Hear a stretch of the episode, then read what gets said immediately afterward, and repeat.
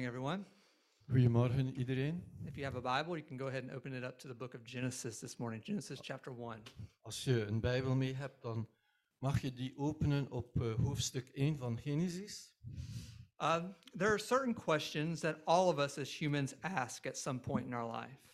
Er zijn bepaalde vragen dat wij ons afvragen als mensen gedurende ons leven. Questions like, why is there something rather than nothing? Or who are we?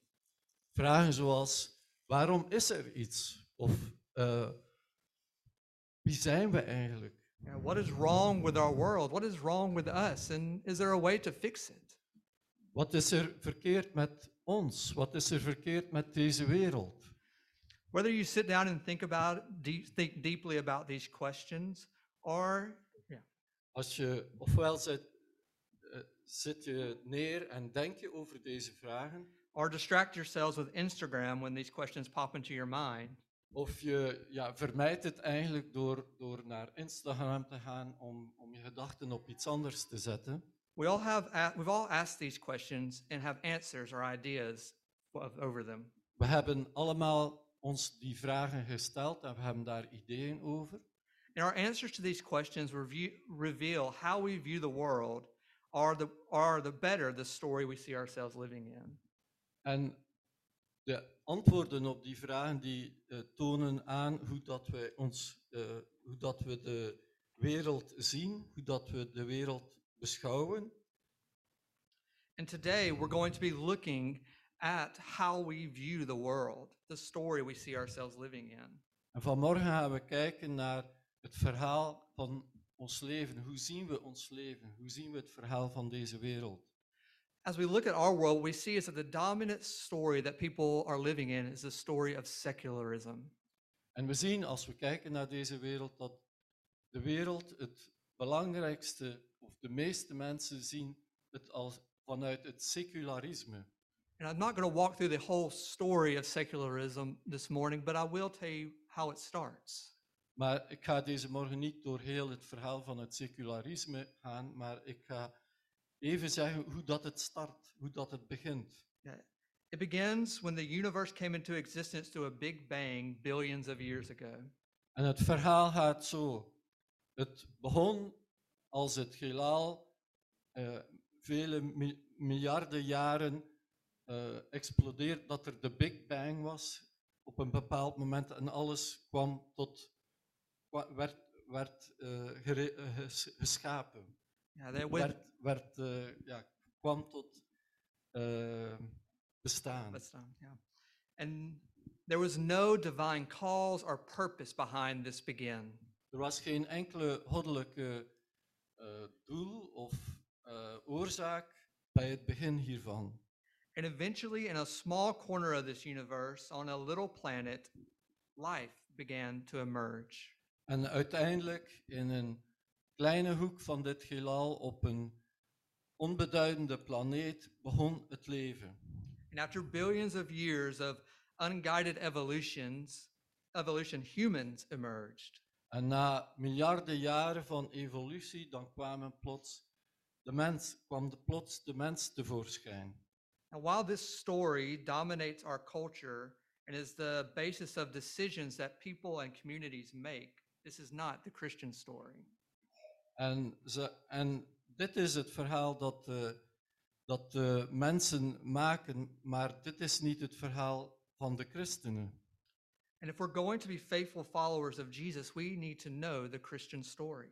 En als we volgelingen willen zijn van Jezus, dan moeten we het verhaal, moet, moeten we het christelijk verhaal kennen. And we find this story in the Bible. En we vinden dit verhaal in de Bijbel. See, the Bible is more than a book of rules or stories. De Bijbel is, een, is meer dan een boek van verhalen, eh, losse verhalen, or of inspirational thoughts. of eh, gedachten die ons iets bijbrengen. The Bible is one big story. Maar de Bijbel is een eenheid, één verhaal. It is the true story of the universe. En het is het echte verhaal van het heelal. It is a story that every one of us has a part of. En het is een verhaal waar allen van ons deel van uitmaken. believers and non believers. Gelovigen en ongelovigen. So over the next four sermons, we're going to that next four sermons we're going to walk through this story of the Bible. En gedurende de vier volgende predikingen zullen we door het verhaal van de Bijbel gaan. We're going to do this by looking at creation, fall, redemption, and restoration. En we zullen dit doen door te kijken naar de schepping, de, eh, de val, de, het? de, het herstel en het teruggaan naar het oorspronkelijke doel. And today we'll be looking at the beginning, creation. En vandaag zullen we kijken naar het begin van het verhaal, de schepping. So we'll begin by looking at Genesis chapter 1, where Luke will read a couple of verses from there. We zullen kijken naar het, eh, het begin van eh, Genesis hoofdstuk 1. En ik lees voor uit de Bijbel. Genesis 1, vers 1, 26, 27 en 31. In de beginnen schiep God de hemel en de aarde.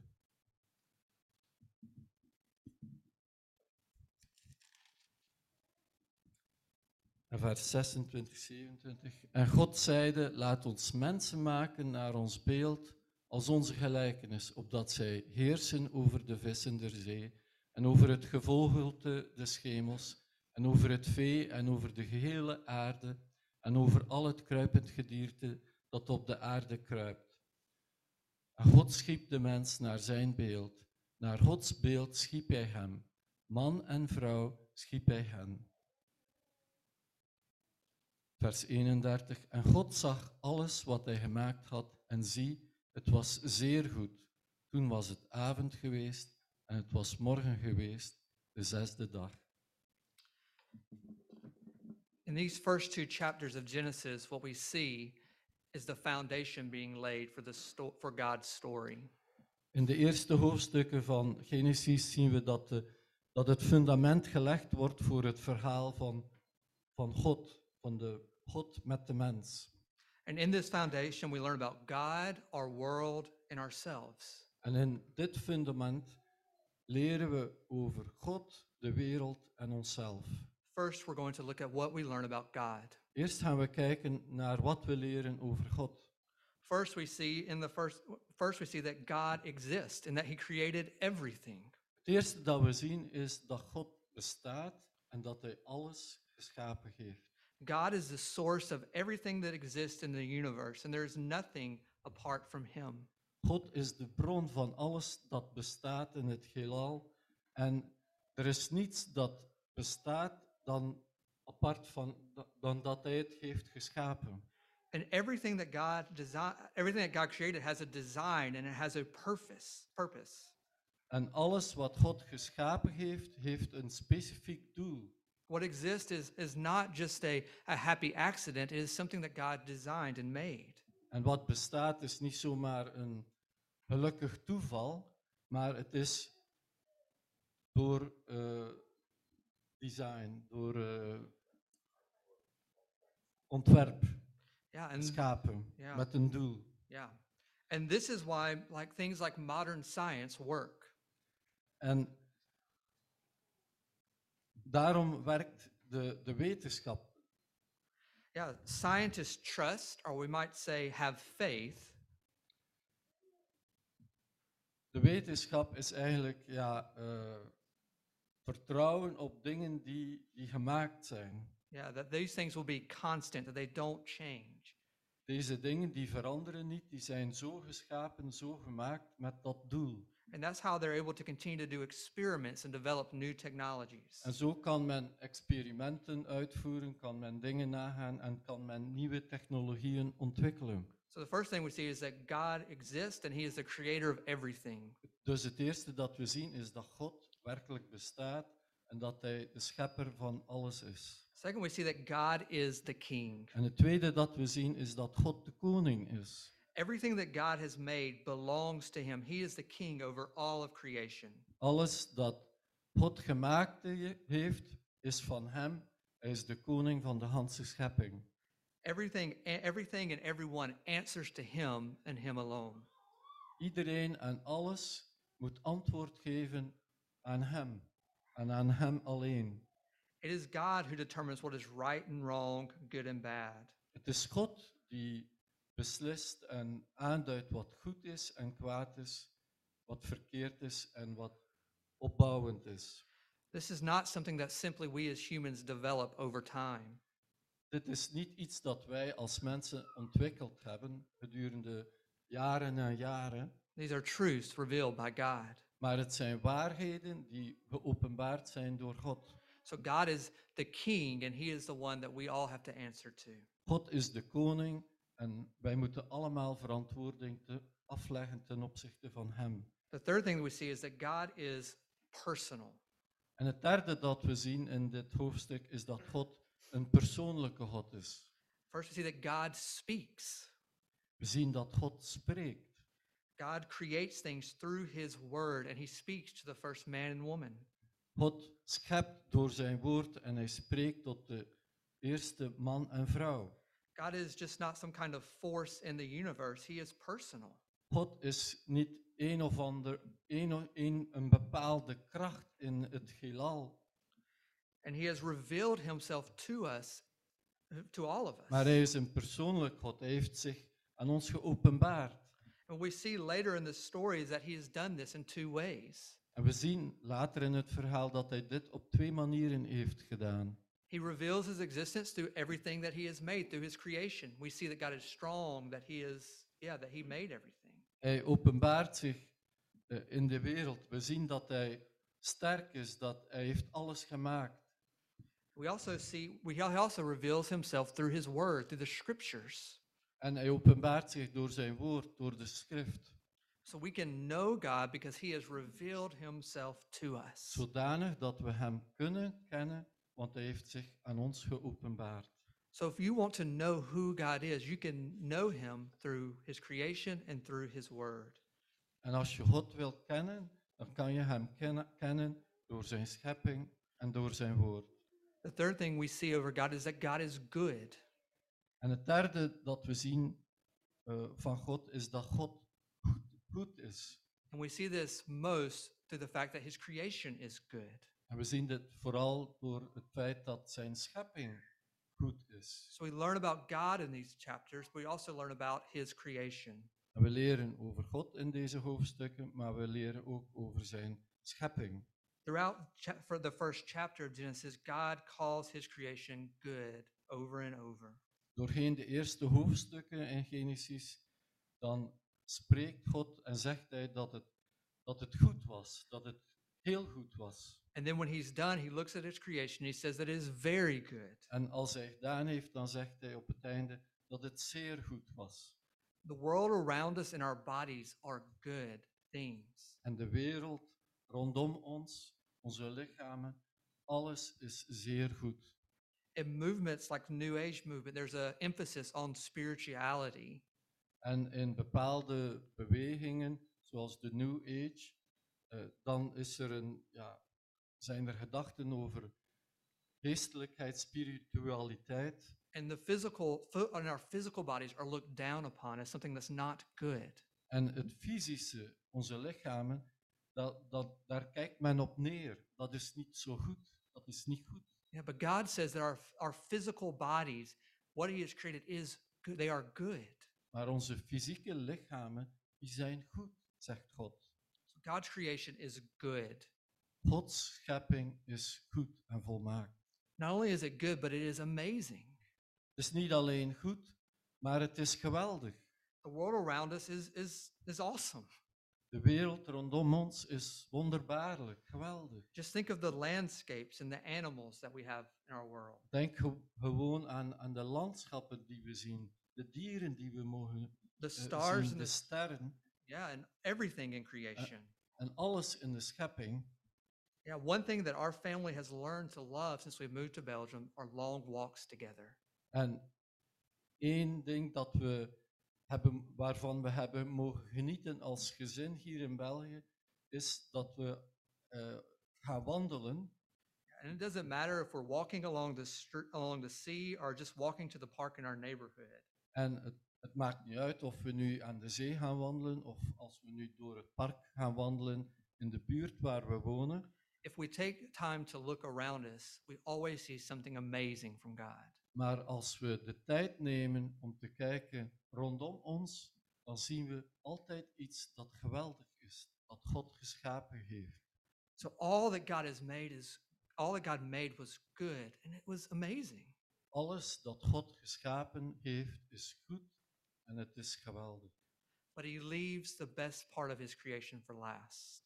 En, maar hij laat het beste van zijn schepping tot, tot het laatste. And that is his creation of humanity. En dat is de schepping van de mens, van de mensheid. And the creation of humanity is so important that the author tells, tells us about it in chapter 1 and chapter 2. De schepping van de mens is zo belangrijk dat de auteur van dit boek er ons over vertelt in het eerste hoofdstuk en het tweede hoofdstuk van Genesis. It's important for us to understand that these are not two stories that contradict each other. Het is belangrijk dat wij begrijpen dat dit niet twee verschillende verhalen zijn die elkaar tegenspreken, but that each chapter has its own purpose. maar elk hoofdstuk heeft zijn bedoeling. And chapter one, chapter one gives us a broad view of creation. Het eerste hoofdstuk heeft ons een, een overzicht, overzicht van de schepping. Then in chapter two, the author zooms in on the details of human creation. En in het tweede hoofdstuk, dan gaat de auteur zich focussen op de details van de schepping van de mens. So let's let's see what the text tells us about who we are and why we're here in Genesis 1 and 2. En laat ons even kijken naar wat de tekst zegt van wie we zijn en wat we doen hier op deze wereld. In Genesis 1:26, we see that we are created in the image of God. In Genesis 1, vers 26 zien we dat we geschapen zijn naar het beeld van God. Think what being being uh, made in the image of God means that we're distinct, we're different from the rest of creation. Het feit dat we geschapen zijn naar het beeld van God wil eigenlijk zeggen dat we anders zijn dan de rest van de schepping. We have a worth or a value that is greater than everything else that God has created. We hebben een waarde eh, die veel hoger ligt dan de waarde van gelijk wat, wat geschapen is in deze wereld. And this worth is based on nothing but on the fact uh, nothing else but the fact that we are humans. En de waarde daarvan is enkel gebaseerd op het feit dat wij mensen zijn die geschapen zijn naar Gods beeld. The fact that humans are created in God's image means that also means that all of life is precious and has dignity. En het feit dat de mensen geschapen zijn naar Gods beeld wil zeggen dat elk menselijk leven waarde heeft. Yeah, and and this has a deep impact on how we view people uh, unborn children, the old, sick, and the disabled or handicapped. En Dat heeft een grote invloed op hoe we naar de mens moeten kijken.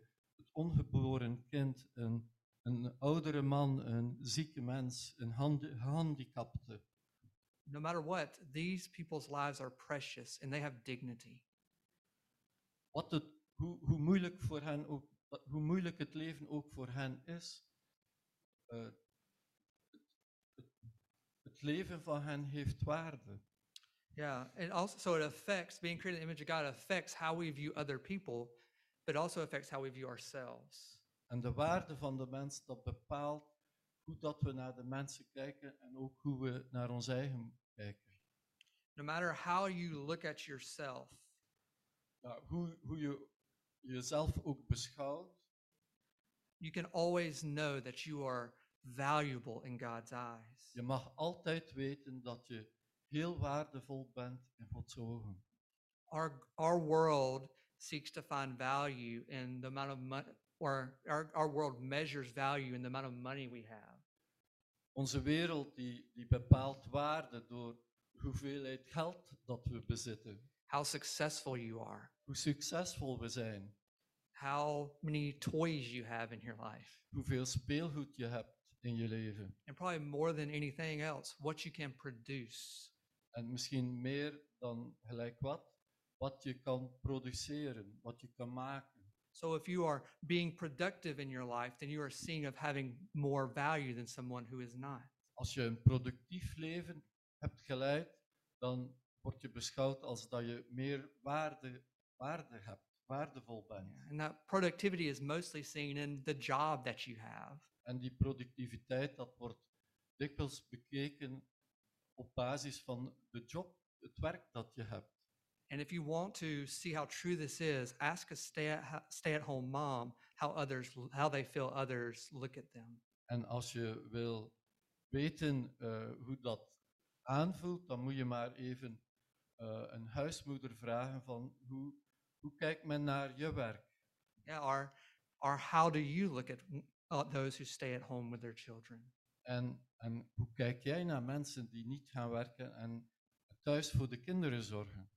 In scriptures, we see that this is not how God finds value in humans.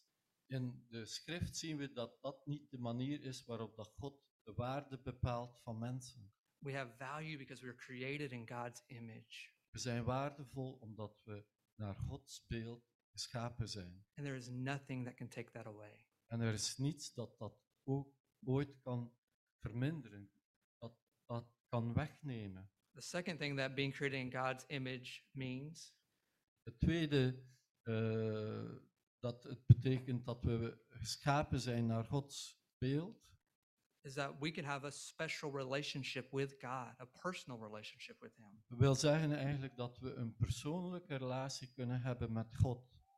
We are created to know and love God, which is something that no other creature can do. Wij zijn geschapen om God te kennen en om God lief te hebben. En dat is iets dat geen enkel schepsel kan doen. And Geen here, in, enkel ander schepsel kan doen. and here in Genesis 1, 1 and 2, we see that this was God's goal in creation.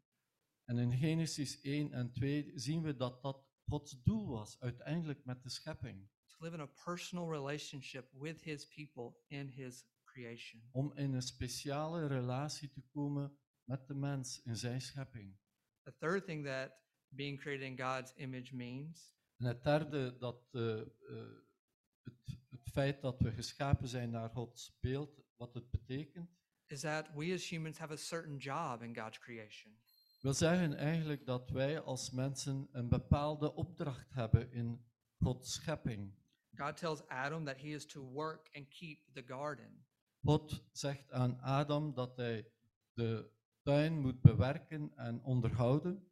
So God gives humanity the job to take the resources of earth and use them. En God geeft de mens de opdracht om de middelen in de wereld te gebruiken Yeah, and to use them so that humanity can flourish in God's creation. te gebruiken zodanig dat de mensheid kan bloeien en, en zich voortplanten in de schepping. This doesn't mean that we're to abuse God's creation. Dat wil niet zeggen dat we Gods schepping moeten misbruiken of mogen misbruiken, We're to take care of it. maar we moeten er zorg voor dragen. So we have this balance of using God's good creation and taking care of it. En we hebben dit evenwicht dat we Gods schepping moeten gebruiken, maar dat we tegelijkertijd er moeten voor zorgen. So we have a special job as humans here on earth. En we hebben een speciale opdracht hier als mensen op deze wereld. So we see in these chapters that we as people, we are created in God's image. En we zien hierin dat wij naar Gods beeld geschapen zijn. We also see that humans are created male and female. En we zien dat de mens geschapen is mannelijk en vrouwelijk. Maleness and femaleness are, are an essential part of our humanity. Mannelijkheid en vrouwelijkheid zijn een essentieel onderdeel van onze mensheid, van ons mens zijn. Gender is not something that was created by our culture, but it's part of being a human being. Gender is niet iets dat ontwikkeld is of wordt bepaald door onze cultuur, maar het is het feit dat we zo geschapen zijn als mens. We also see that male, men and women are both created in God's image. En we zien dat beide geschapen zijn naar Gods beeld. Beide, de, man, de, de man en de vrouw, zijn geschapen naar Gods beeld. This means they both have equal value. Dit wil zeggen dat ze van gelijke waarde zijn. And this is a radical truth in human history. En dit is een radicale waarheid in de geschiedenis van de mens. For most of history, women have been looked down on as lesser than men.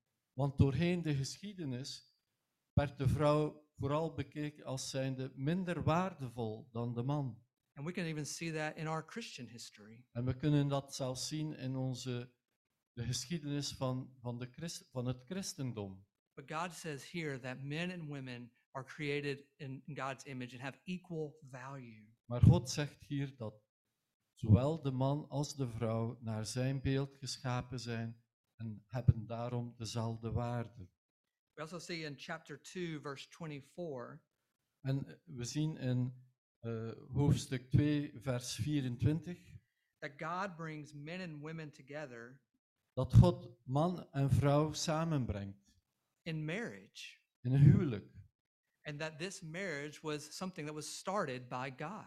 En het huwelijk is iets dat God heeft opgestart, dat hij heeft begonnen, begonnen heeft opgedragen. And then we see in marriage that the man and the woman are to leave their father and mother. En we zien in een huwelijk dat de man en de vrouw eh, hun ouders moeten verlaten. And the point of this is to say that when people get married, the person they're married to is to become the most important person in their life. En dit wil zeggen dat wanneer mensen huwen, dat, ze, dat de andere persoon de meest belangrijke persoon wordt in hun leven. We also see that they are to come together and to commit together. En we zien ook dat ze moeten samenkomen en dat ze zich aan elkaar moeten toewijden. And in the English translation, it says they are to hold, that the husband is to hold fast to his wife. En in de Eng- Engelse vertaling staat er dat, eh, dat de, de man en vrouw zich aan elkaar moeten vasthechten. Yeah, and this word for that holding fast En het woord vasthechten in, in Hebrew is the same word that's used when God makes a covenant with his people. in het Hebreeuws, dat is hetzelfde woord wanneer God een verbond sluit met, met de mens. And so in God's design, this marriage is to be something that is a permanent promise. En in Gods ontwerp is, is het huwelijk iets dat eh, permanent moet blijven.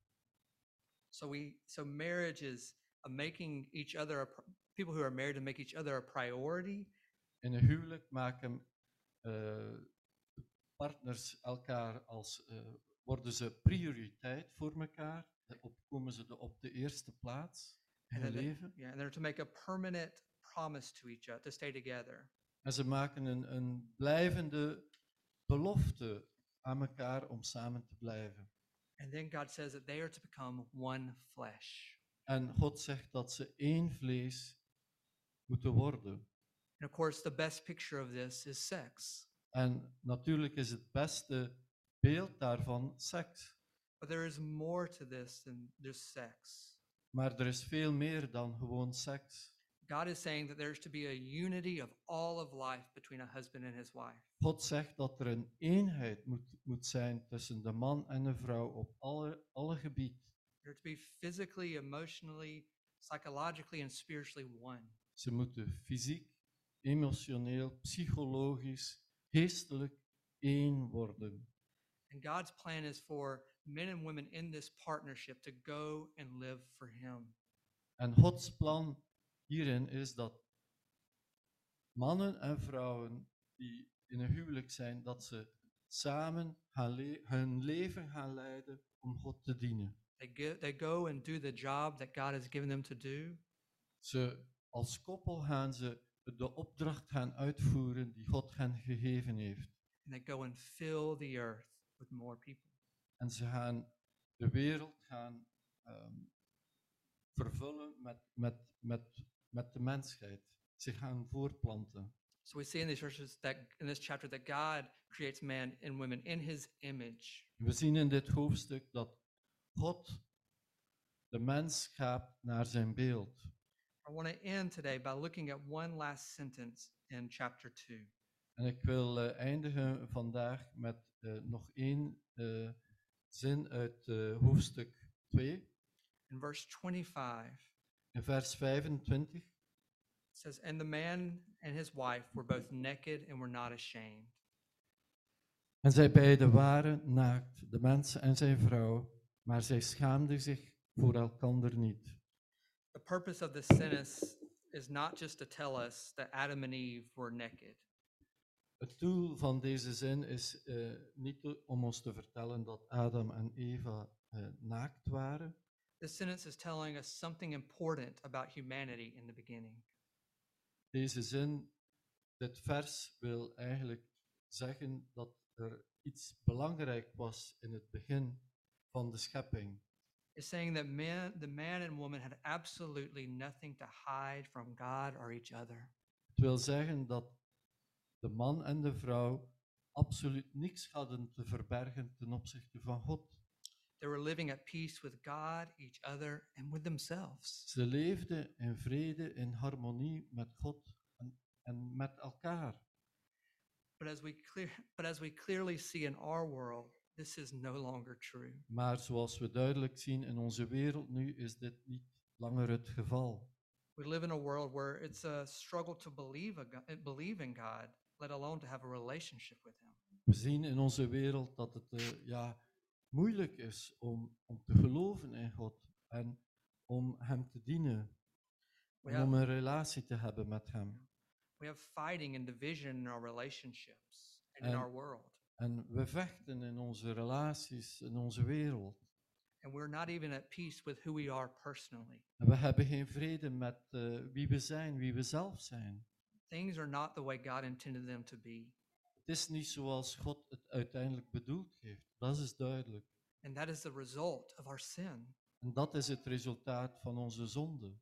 We have all chosen to go our own way and not to live with God as our King. We hebben allemaal gekozen om onze eigen weg te gaan en eh, om God, we hebben gekozen om God niet toe te laten als onze koning. And this is why we experience the brokenness we have in life. En daarom ervaren we die verbrokenheid in ons leven.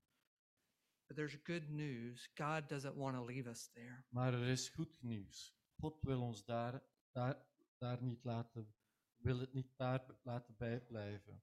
He wants to remove this sin and brokenness from us and our world. Hij wil de zonde, de gebrokenheid verwijderen van onze wereld.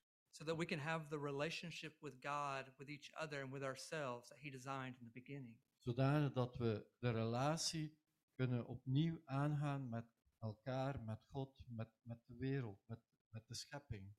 And He has done this through Jesus, En hij heeft dit gedaan door Jezus. through Jesus' life, death, and resurrection. Door het leven van Jezus, door de opstanding van Jezus. Through trust and through trusting in Jesus, our relationship with God is restored. Door ons ge- geloof, door ons vertrouwen op Jezus te stellen, wordt ons leven vernieuwd, hersteld. And we can begin the journey of seeing ourselves renewed. En we kunnen op pad gaan om, ons, om, om te zien hoe dat we zelf vernieuwd worden. This is only possible through Jesus. Maar het is enkel mogelijk door Jezus. So as you look at Genesis 1 and 2 and you your heart desires what you see there. En als je Genesis 1 en 2 leest en, en je hart verlangt wat je daar ziet, know that the story that God is writing ends in a place like Eden. dan mag je weten dat het verhaal dat God aan het schrijven is, dat het eindigt in een plaats zoals Eden. And you can begin to experience a taste of that now. En je mag van nu af aan al een, een voorsmaak krijgen van, van wat het zal, zal zijn, through trusting in Jesus. door je vertrouwen te stellen op Jezus. Let's pray. Laat ons bidden. God, we thank you for your word. Heere God, we danken u voor uw woord. We thank you that you, we can know you through your word. We danken u dat we u kunnen kennen door uw woord. We thank you that you have not left us alone in our broken world, We danken u dat u ons niet achtergelaten hebt in onze verbroken wereld, but you have provided a way of salvation. maar dat u voorzien hebt in een manier voor, om redding te, brengen through Jesus Christ, your Door- Son. door Jezus Christus, uw Zoon. Let us daily seek to follow him Laat ons dagelijks zoeken om Hem te volgen. and be the people that you have created us to be. En laat ons de mensen zijn dat, waar, waartoe U ons geschapen hebt. In Jesus' name I pray. Amen. In de naam van Jezus Christus. Amen. A hundred billion galaxies are born In the vapor of your breath, the planets form.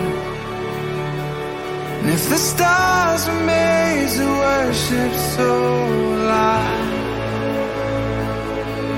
I. Can see your heart in